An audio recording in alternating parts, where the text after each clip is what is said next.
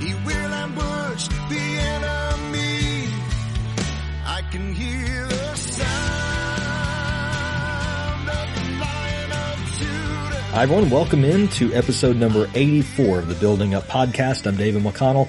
Thank you guys for being with us, as I say every week. If you are a first time listener or maybe just a new listener to the podcast, welcome in. We would love to hear from you. If you've been listening for a little bit and you've never contacted us, we just encourage you to reach out. Uh, our email is building up at agapepinson.com and we would just love to hear from you. Know that you're listening uh, out there. And if you have a topic or a question that you would like for us to cover on the podcast, those are some of our favorite episodes where we receive input from those who are listening. And uh, so we'd love to hear from you and, um, and, and send us something that we might be able to use for a future episode.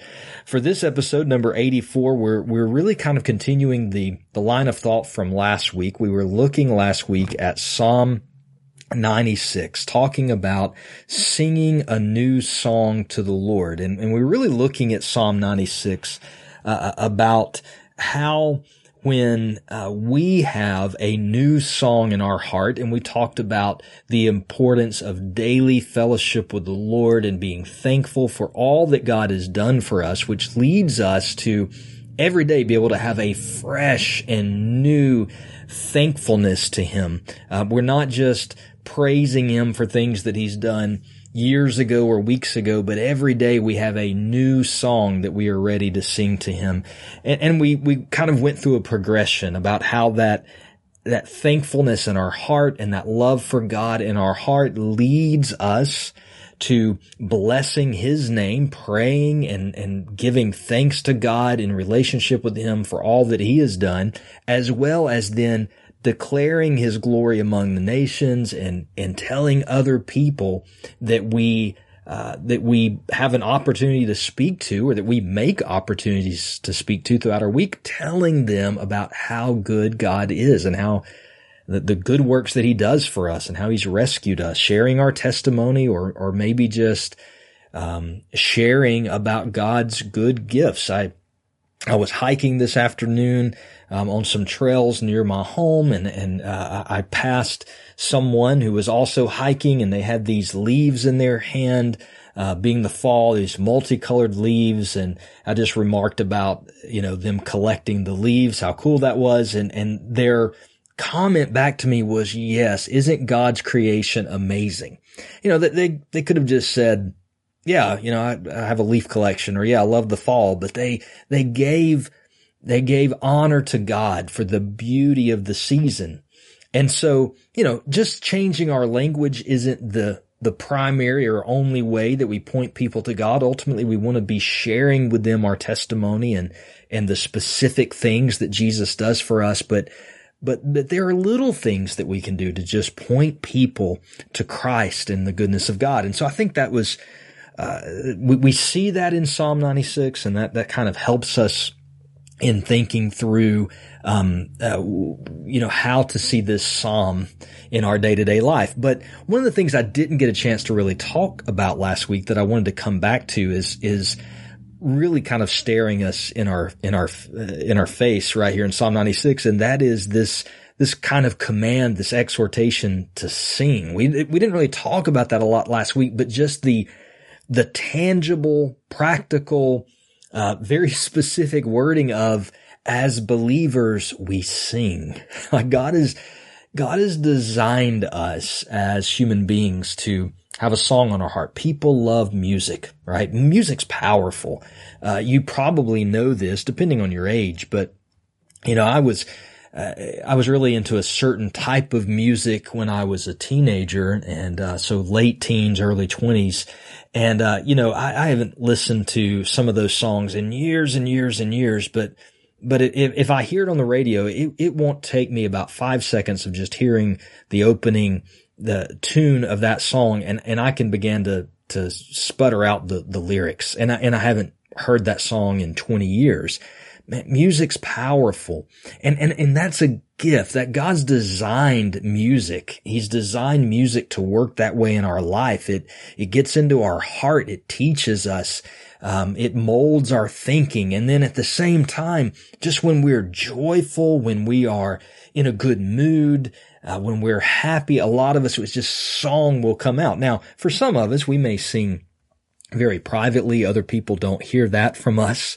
Um, we do that in the car or in, in the privacy of our own home or what, what have you. Others are much more transparent and they don't mind people hearing them. And so they'll just bust out in song. But I, but God's designed that. And I, I believe when Psalm 96 tells us, sing to the Lord a new song, sing to the Lord all the earth, sing to the Lord, bless his name, tell of his salvation from day to day and declare his glory among the nations. Like it's literal. We should sing. we should be singing.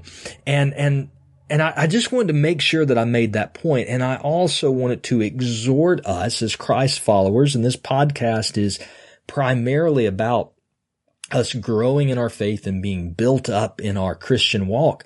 I, I just want to talk for uh, a little bit about the importance of singing as a believer, in particular, the singing that is happening uh, among other Christians.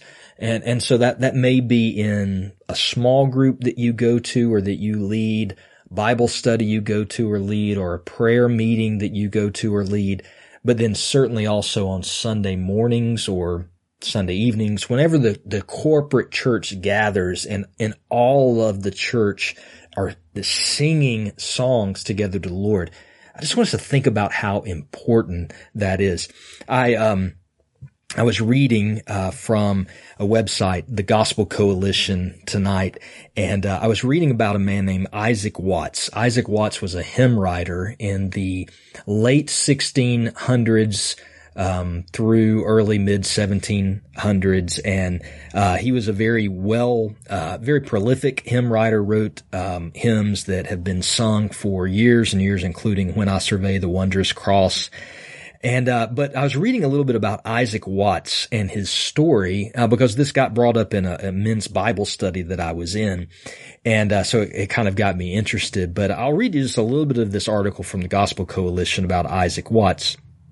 It says that Watts grew up in a world where the music in every worship service consisted only of psalms or sections of scripture put to music. Watts found the practice monotonous. To him, there was a lack of joy and emotion among the congregants as they sang. He once famously said, to see the dull indifference, the negligent and thoughtless air that sits upon the faces of a whole assembly while the psalm is upon their lips might even tempt a charitable observer to suspect the sincerity or the fervency of their inward religion. Now, Isaac Watts' father issued him a challenge. He told Watts, if you struggle with the songs we sing so much, you should do something about it. Maybe you should attempt to write something different. And that was the moment that set Watts on a lifelong pursuit to write lyrics that exalted Christ and reminded Christians of their hope in his saving work on the cross. The desire is evident in the way Watts, the way that Watts wrote joy to the world. Watts was inspired to write the timeless tune while meditating on Psalm 98. Verse 4 in particular gripped him. Make a joyful noise to the Lord, all the earth. Break forth into joyous song and sing praises. And this is exactly what Watts set out to do. Little did he know that this song would spark a joyful noise that would ring throughout the ages. That's the story behind the that Christmas hymn, Joy to the World, which by the way, Watts didn't write it as a Christmas hymn. He wrote it as a meditation on Psalm 98. But think about what he sings. Psalm 96 tells us, sing to the Lord a new song. Sing to the Lord all the earth. Sing to the Lord. Bless his name. Imagine a congregation of people, a small group of people gathered together and they're singing songs, but there's, there's no joy. There's no joy on their faces. There's no joy in their heart. Where, where Psalm 96 says, declare his glory among the nations. Maybe we're, we're, we're to be singing to declare his glory to anyone who is in that room, to anyone who's listening. It may be there's no joy as we do it. We're just going through the motions. We're singing lyrics that are on a screen. We're not thinking about what we're doing. And, uh, and, and that moved Isaac Watts to, to, to write Christ exalting words. And I, I think that should move us to think about how we engage in corporate singing. First of all, that we should. Now, church, we should be singing together. And I would encourage you, if you lead a Bible study, if you lead a prayer meeting, you know, I, I know that opening the word and reading scripture and studying the Bible, those are things that, that are pretty common. But, but maybe singing, you know, singing together as a group. Um, I've been in some prayer meetings where uh, you know, our worship leader is there and, and, and we're having a prayer meeting that is, uh, it's small and it's before our service on a Sunday morning. And, and all of a sudden he will just start singing a song. And, and it does something to the people in the room. It engages their hearts as he's singing. And as we're praying together, music is powerful. And, and so we should do it. And there should be a joy in us. And I think this goes back to that daily relationship and fellowship we have with the Lord when we come together with other believers on a Sunday, uh, or, or whatever day it may be. You know, if, if we've been spending time with God and thankful to Him throughout our week and praying and spending time with Him, then we're ready with that new song that is on our heart to declare, to declare His glory and, and we want to be in, in a place. We want our churches to be filled with joyful singers, singing joyfully to the Lord for all that he has done. And, and we don't just sing to tell of his glory. Colossians 3.16 uh, gives an instruction to the church. Let the word of Christ dwell in you richly, teaching and admonishing one another in all wisdom, singing psalms and hymns and spiritual songs with thankfulness in your heart to God.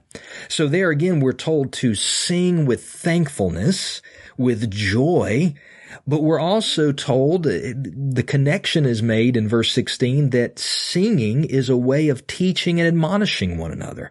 You know, I've been in a situation where after a Sunday service, we've sung some songs and someone would come up to me and say, Hey, you know what? That was a new song we did today. What did that line mean? Or what did that word mean?